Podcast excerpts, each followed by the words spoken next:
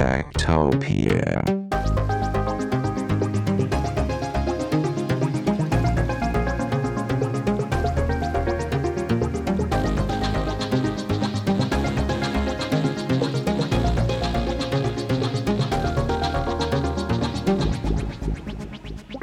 Tektopia er en podcast om mennesker og deres teknologi, udgivet af Ingeniørforeningen IDA i samarbejde med mediehuset Ingeniøren og China Experience, støttet af Innovation Center Danmark, IDA Forsikring og EUT Electronics of Tomorrow. Mit navn er Henrik Føns, og det er mig, der bestemmer i Tektopia. Tektopia.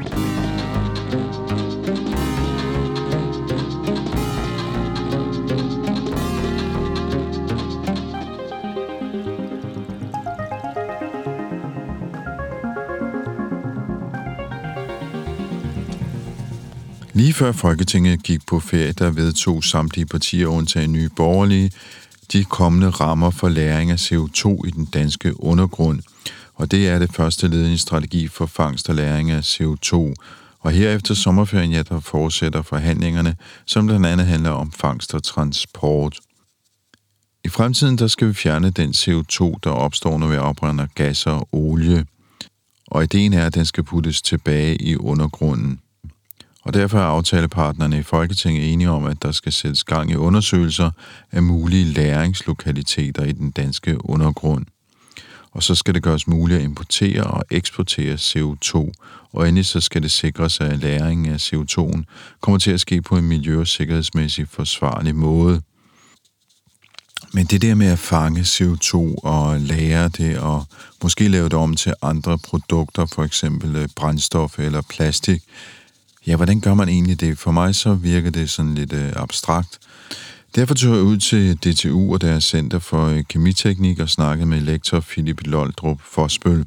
Han er en af de personer, der står øh, bag det forsøgsanlæg, som netop øh, her i sommer er blevet installeret på Amager Ressourcecenter ARK.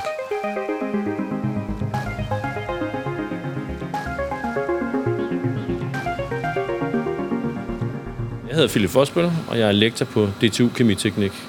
Og til hverdag så arbejder jeg med forskning og undervisning inden for CO2-teknologier. Det vil sige teknologier, som vi uh, kan fjerne CO2 fra, fra udstødninger fra stor industri eller fra luften. Vi kigger også på, hvordan vi kan lave CO2 om til andre produkter. Og nu står vi jo øh, i, øh, hvad kan vi godt kalde det, et laboratorium her på DTU foran en, øh, en installation, et apparat, eller ja, det hedder vel en installation, ikke? Jo. Ja. Hvad er det, vi står foran? Ja, det her det er det, vi kalder en minipilot. Det vil sige, det er et lidt mindre anlæg, hvor vi faktisk tester, hvordan vi kan fjerne CO2 fra en gas, altså fra en røg, kunne det være. Så det vil sige, det er et anlæg, man sætter op øh, i forbindelse med noget industri, hvor man skal rense noget luft? Altså det her anlæg, vi har her, er jo meget lille skala, ikke? Så man vil bygge det her meget, meget større skala, ja, og så vil man putte det ud i industrien, hvor det er, man har en stor skorsten, eller en eller anden form for øh, industriel gas, som man skal fjerne CO2 fra. Altså, nu kan det jo være svært at forklare på radio, men kunne du lige sådan kort løbe igennem, hvad, hvad, hvad, hvad sker der her? Fordi altså, for mig så er det bare en masse rør og, og ledninger og ting. Det er heller Jeg ikke kan faktisk ikke rigtig forklare, hvordan det ser ud. Ej, det er, ikke helt, det er ikke helt forkert. Det er en masse rør og ting sammen, men øh, det er i virkeligheden det, man kalder et vådfilter. Så når man har en røg eller en gas, der skal vi fjerne CO2 fra, så, så kan man sige, så vasker man CO2'en ud af den røg. Og det er det, vi gør i den her enhed til højre her. Og så alt andet udstyr, du ser omkring den der dims der, det er faktisk for at kunne genbruge væsken. For det nytter ikke noget, at vi bruger noget væske til at, at rense eller vaske røgen med, og så bare kassere den, fordi så vil det være endnu større miljøkatastrofe baseret på det. Så derfor har vi noget cirkulær økonomi her, vi kigger på. Vi kigger på, hvordan vi kan genbruge væsken. Og helt simpelt. Man genbruger væsken ved at varme den op, og så kommer CO2'en af væsken som en, øh, ud af et rør herovre bagved. Nu peger jeg lige. Herovre bagved, der kommer CO2'en faktisk ud der. Så vi samler den ikke op i det her tilfælde. Og det er fordi, at det her det er udelukkende et testanlæg, vi kigger på, hvordan kan vi forbedre teknologien til at fjerne CO2. Når vi har varmet den her væske op, så kan vi genbruge den, og så fange eller vaske noget mere, noget mere gas. Men det produkt, der kommer ud af det, er CO2, som altså kommer ud af den der lille hane, der sidder derovre bagved. Og hvad gør man så med det? Ja, det er nemlig rigtigt. Der er rigtig mange forskellige ting, man kan gøre med den CO2 bagefter. Det, det, en af de ting, der bliver snakket om, øh, det er jo blandt andet at sende det på et skib, eller putte det i et rør, og så øh, et sted hen, hvor der er et, en, øh, en mulighed for at putte det ned i undergrunden. Det, der kalder CO2-læring. Og vi har forskellige muligheder i Danmark. Man vil kunne bruge et gammelt oliereservoir, et gammelt gasreservoir ude i Nordsøen, eller man vil kunne bruge noget, det vil kalde near shore storage. Altså det vil sige noget, der er tæt på, lidt ligesom øh, kystnære vindmøller for eksempel. Men det er selvfølgelig ikke noget, der foregår oven på jorden, det er noget, der foregår langt nede under overfladen. En anden mulighed er jo at, at tage CO2'en og så bruge den til noget. Bare det kunne være ren CO2. Man kunne putte i en cola for eksempel. Men man kunne også godt øh, altså bruge den til at, at lave den om til noget andet. Og det kunne være et syntetisk brændstof, det kunne være plastmaterialer osv. Men man skal huske på, at, at når man gør det, så skal der altså være behov for rigtig meget af det, man laver det om til. Det er fordi, vi har altså med rigtig meget CO2 at gøre her. Ikke? Men sådan som jeg forstår det, så det anlæg, I laver, det er anderledes end de anlæg, som øh, andre laver rundt omkring i Ja, verden. Altså, det, I er jo ikke det eneste, der laver det her. Rigtigt. Altså de anlæg, som vi bygger for tiden, de er fokuserer meget på, hvordan vi kan reducere energiforbrug og omkostninger. Øh, Vi kigger på, hvordan vi kan, øh, kan man sige, genbruge varmen. Vi kigger på, hvordan vi kan nøjes med at bruge det, der hedder overskudsvarme. Mange af de her anlæg bliver normalt bygget med at skulle have en dedikeret energiressource, hvor der er, man poster energi ind i. I stedet for så ser vi på, hvordan vi kan vi nøjes med bare at bruge noget, noget øh, overskudsvarme, som alligevel var gået tabt. Øh, og, og det kan man gøre ved hjælp af varmepumper blandt andet, og det er det, vi også kigger på, hvordan man gør. Øh, så det er ikke nogen nem manøvre. Et CO2-rensningsanlæg og CO2-fjernelsesanlæg, øh, det, øh, det eksisterer ja, men det er altid med henblik på at bruge enten rigtig mange ressourcer eller mange penge, og det er det, vi prøver at komme udenom. Reducere mængden af ressourcer og penge, vi skal bruge for at komme i hus med det her. Men, men handler det om, at øh, de eksisterende anlæg til CO2-fangst i dag simpelthen er for dyre drift, til at det kan, be, til at det kan betale sig? Ja, altså i dag, der har vi jo den, der hedder, jeg vil kalde det, det hedder ETS, hvis man skal være helt ærlig. Det, det, men det, hed, det er jo sådan en CO2-afgift, som Europa kører. Og den er alt for lav. Så man kan jo arbejde med to ting. Man kan enten sige, at den, den afgift eller skat skal op, samtidig med, at omkostningerne til CO2-fjernelse skal ned. Så kan de møde hinanden på halvvejen på et tidspunkt. Så vi arbejder med den del, der hedder at få altså udgifterne til CO2-fjernelse ned. Og det kan man blandt andet bruge, gøre ved at reducere energiforbrug, eller bruge overskudsvarme, som alligevel ikke er blevet brugt til noget. Og hvor, øh, hvor foregår det henne i det her anlæg? Det foregår måske slet ikke i det her lille anlæg. Nej, lige det her lille anlæg er mest et, et testanlæg, hvor vi, hvor, vi, øh, hvor vi ikke kigger på så meget med varmepumpe, på varmepumpeteknologi. Det er mere, hvor vi kigger på at bruge andre slags væsker, eller prøve at putte nogle af væskerne et sjovt sted hen, som man ikke plejer at gøre det. Sådan nogle anlæg her. Når vi skal øh, om øh, en uges tid eller to, når vi skal ud og så lave et meget større anlæg, vi har. Det er altså det er et anlæg, der kan fjerne helt op til en ton CO2 om dagen. Øh, det er stadigvæk lille i forhold til det, man kan kalde fuldskalaanlæg. Men øh, det har alle de her ting, jeg lige har snakket om. Varmepumper, alle mulige interessante måder at omkonfigurere anlægget på, sådan så det er, at man kan reducere energiforbrug og kan reducere omkostninger til at fjerne CO2.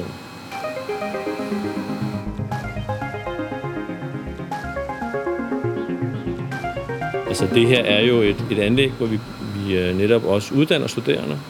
Altså de, øh, de er med til at forstå principperne, og det er jo dem, der skal ud og være med til at redde klimaet for os alle sammen i fremtiden. Så en ting er, at vi udvikler teknologi her. En anden ting er også, at vi udvikler knowledge, brain, brain power. Altså putter noget i hovedet på folk, sådan, så de ved, hvad de skal gøre, når de skal ud og gøre det her på stor skala.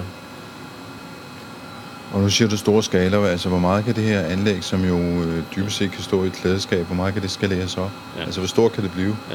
Det her anlæg, vi står foran, det kan ikke fjerne særlig meget CO2. Det er nogle kilo i timen.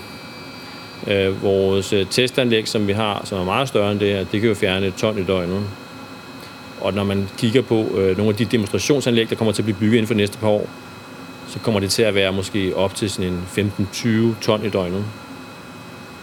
Og når vi skal bygge et fuldskalaanlæg, så kommer vi op til, at hvis det er på Amager Ressourcecenter for eksempel, ikke? altså ude på skibakken, så skal de jo fjerne øh, 60-65 ton i timen. Så det er jo, det er nogle store anlæg. Og så vil folk sige, jamen det er jo helt umuligt at nå det til 2025 eller 2026, som de har ligesom forudsagt, at de gerne vil gøre det.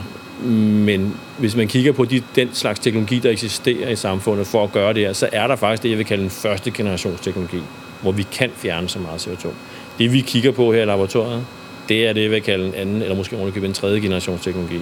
Det, vi skal ud og lave en ny viden på, det er jo ikke på de eksisterende anlæg. Det er på at kunne lave et nyt anlæg, som kan gøre det på en bedre måde. Og hvad, hvad er så tidshorisonten med det? Vores tidshorisont i den her tilfælde er faktisk ret kort i forhold til et normalt forskningsprojekt. Vi kommer til at have resultater parat allerede i slutningen af i år, eller starten af næste år, det vil sige slutningen af 21, starten af 22. Øh, jeg kunne godt selv have tænkt, at vi måske havde haft lidt mere tid, fordi så får man lidt mere refleksion øh, over de data, man laver.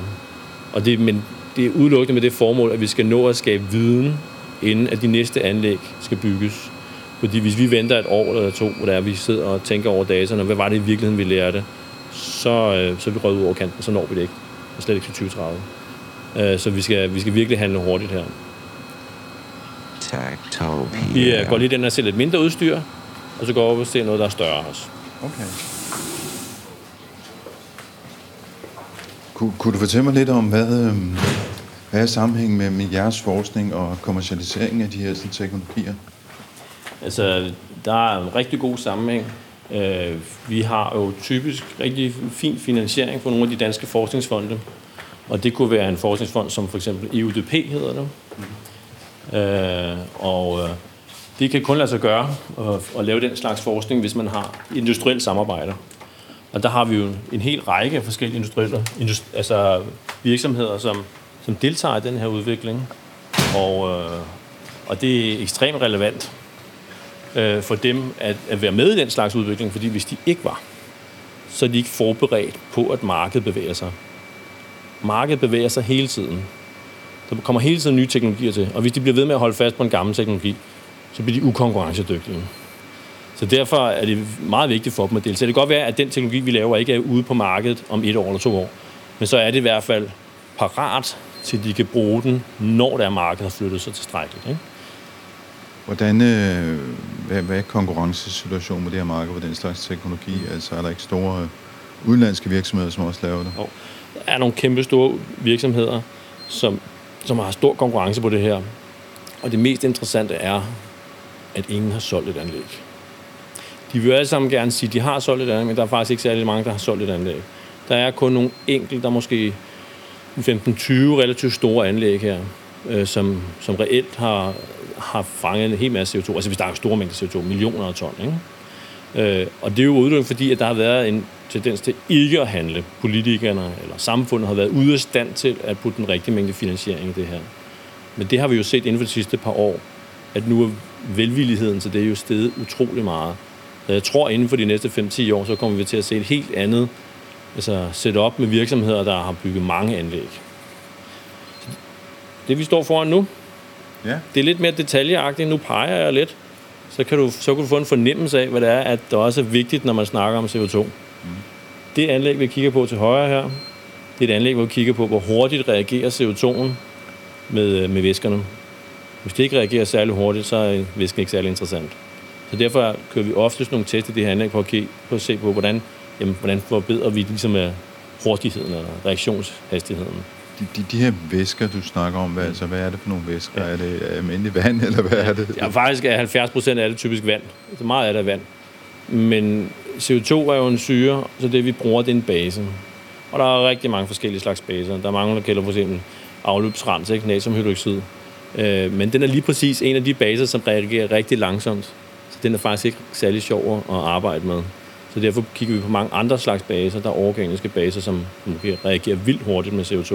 Og det er jo dem, som vi så prøver at finde ved det, hjælp af det her anlæg.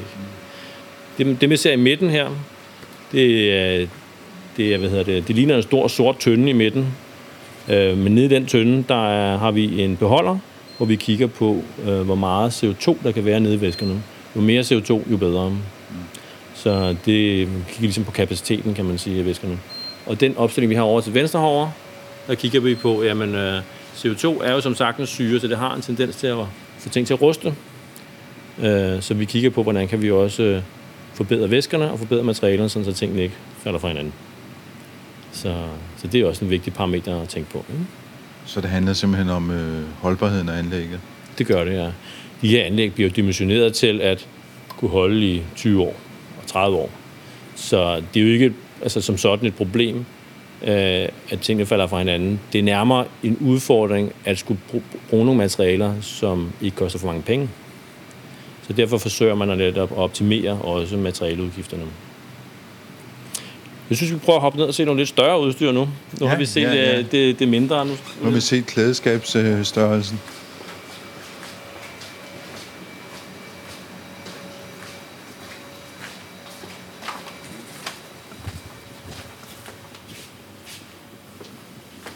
Så det er lidt en vandretur, vi skal ud på nu. Nu skal vi lige op og ned ad nogle trapper her.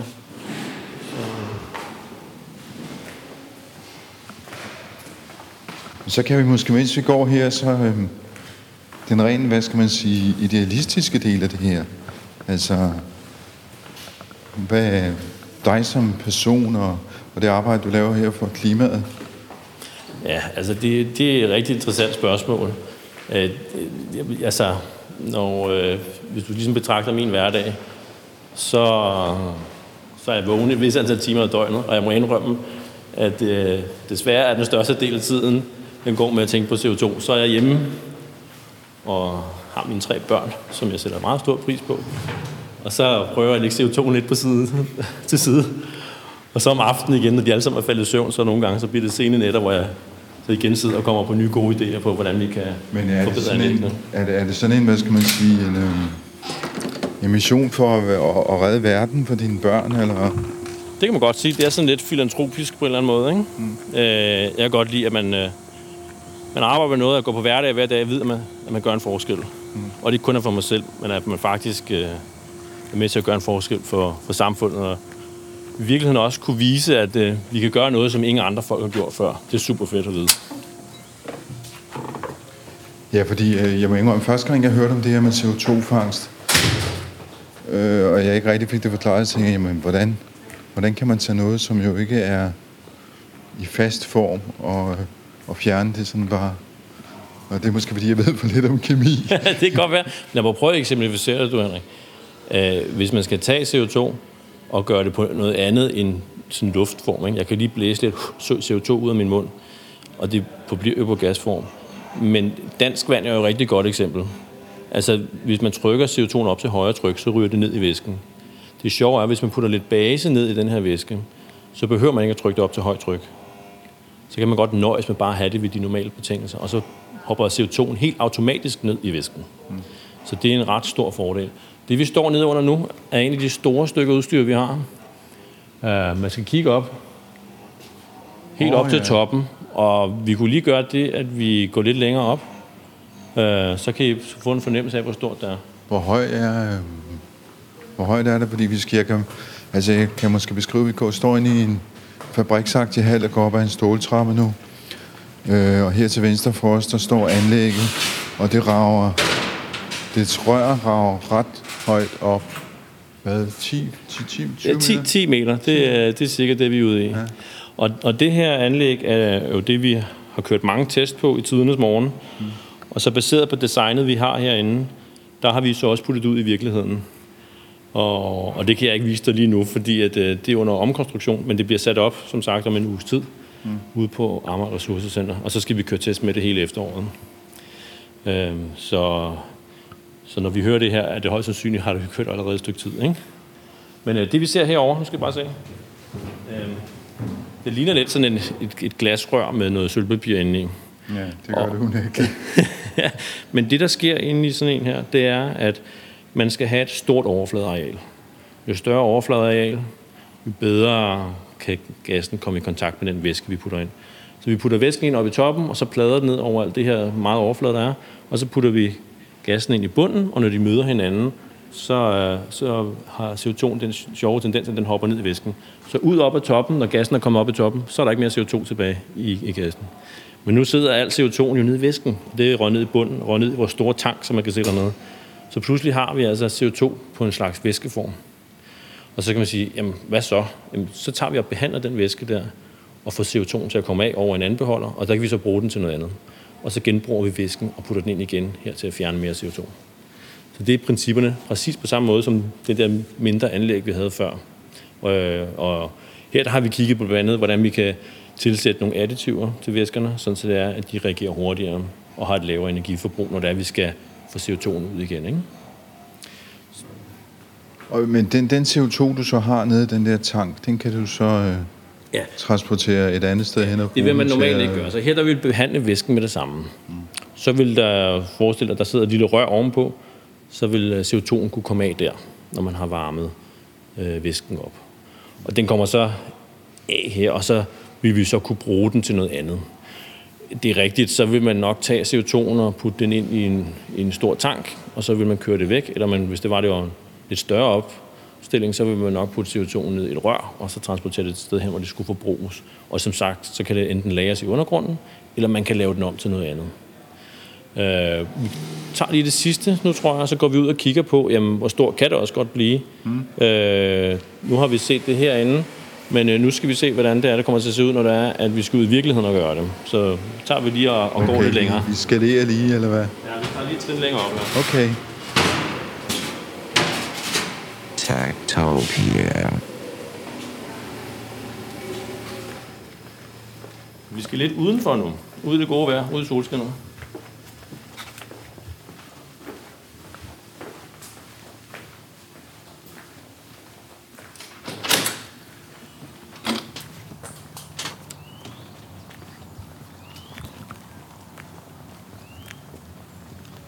Så det vi skal over og se nu, det er øh, virkeligheden noget af det, som vi så lige før. Nu er det bare blevet puttet ind i en container i stedet for. Åh oh ja, så kommer vi ud på en parkeringsplads, og her står en hvid container. Så det her det er en af de testcontainere, vi har bygget. Øh, og øh, vi kommer til at bygge en hel del af den her slags container over de næste 2-3 år. Øh, vi har en stor container til at øh, fjerne CO2, og den kommer til at stå ude hos Amager Ressourcecenter.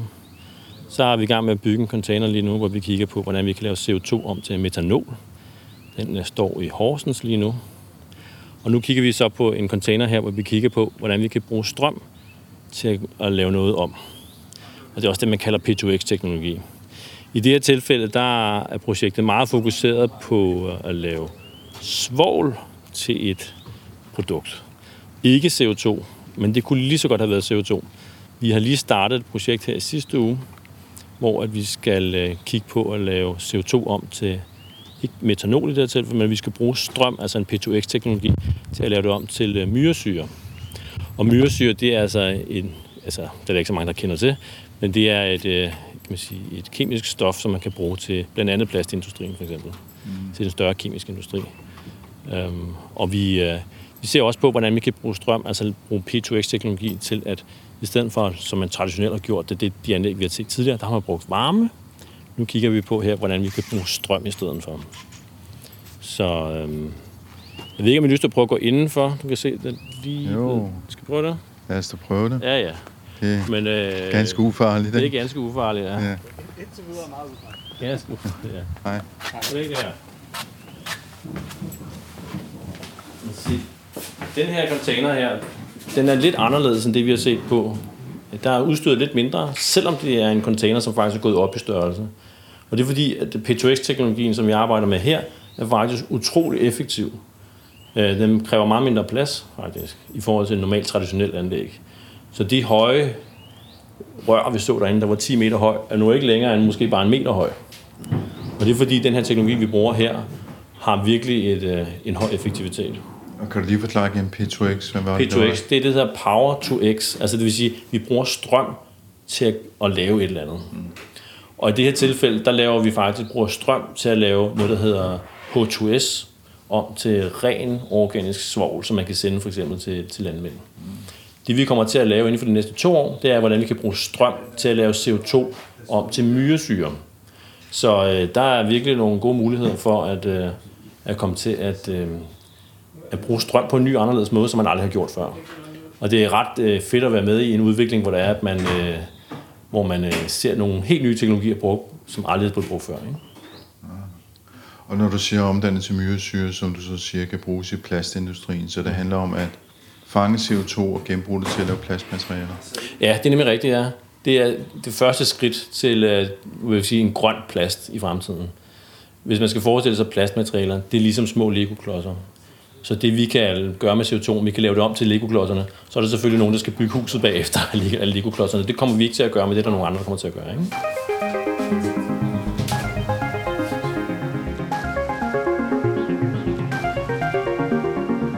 Det er jo en forsøgscontainer, fordi at vi skal ud og gøre det i virkeligheden. Mm.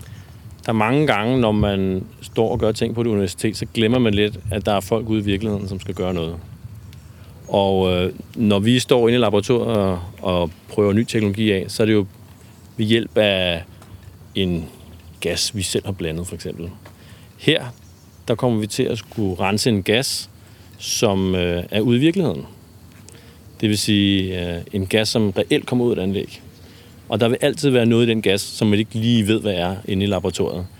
Så derfor bliver man pludselig udsat for nogle udfordringer, som man som ikke har forventet.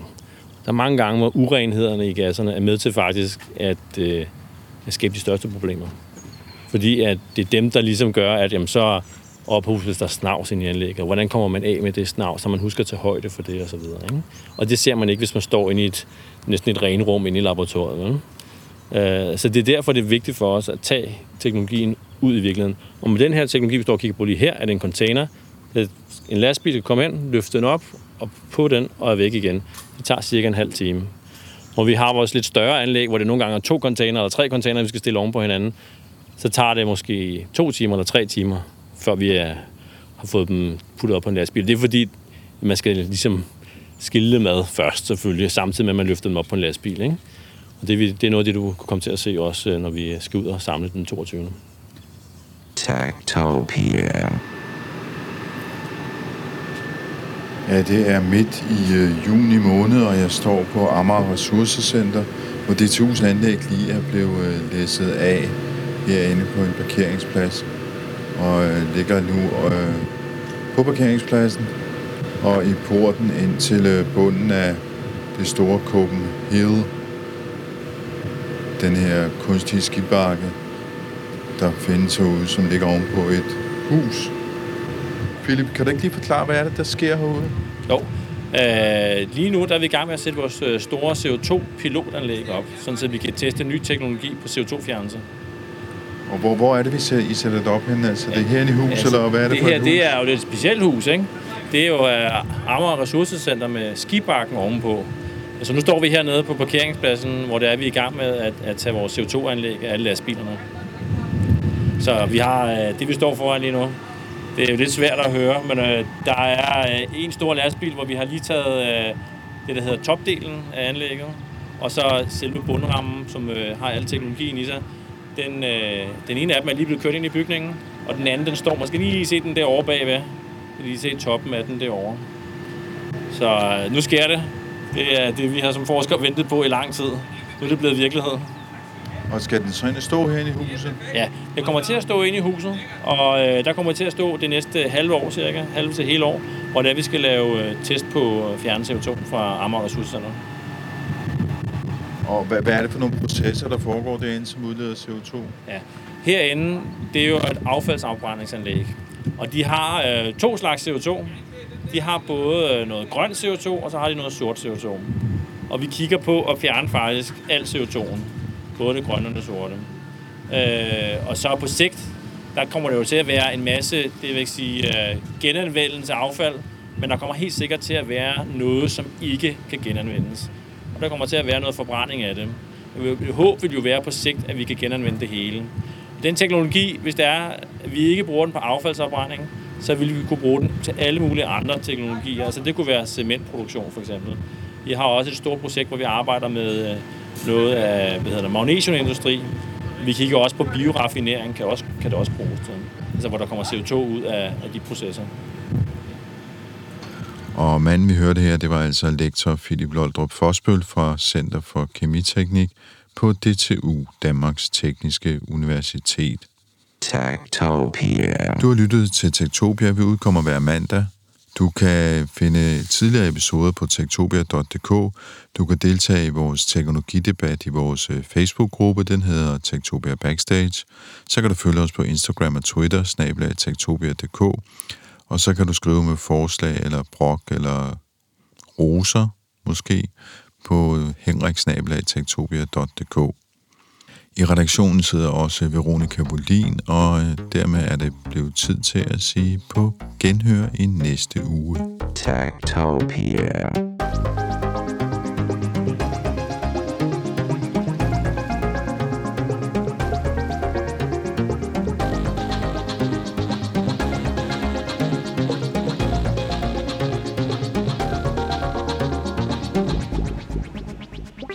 Tektopia er en podcast om mennesker og deres teknologi, udgivet af Ingeniørforeningen IDA i samarbejde med mediehuset Ingeniøren og China Experience, støttet af Innovation Center Danmark, IDA Forsikring og EUT Electronics of Tomorrow.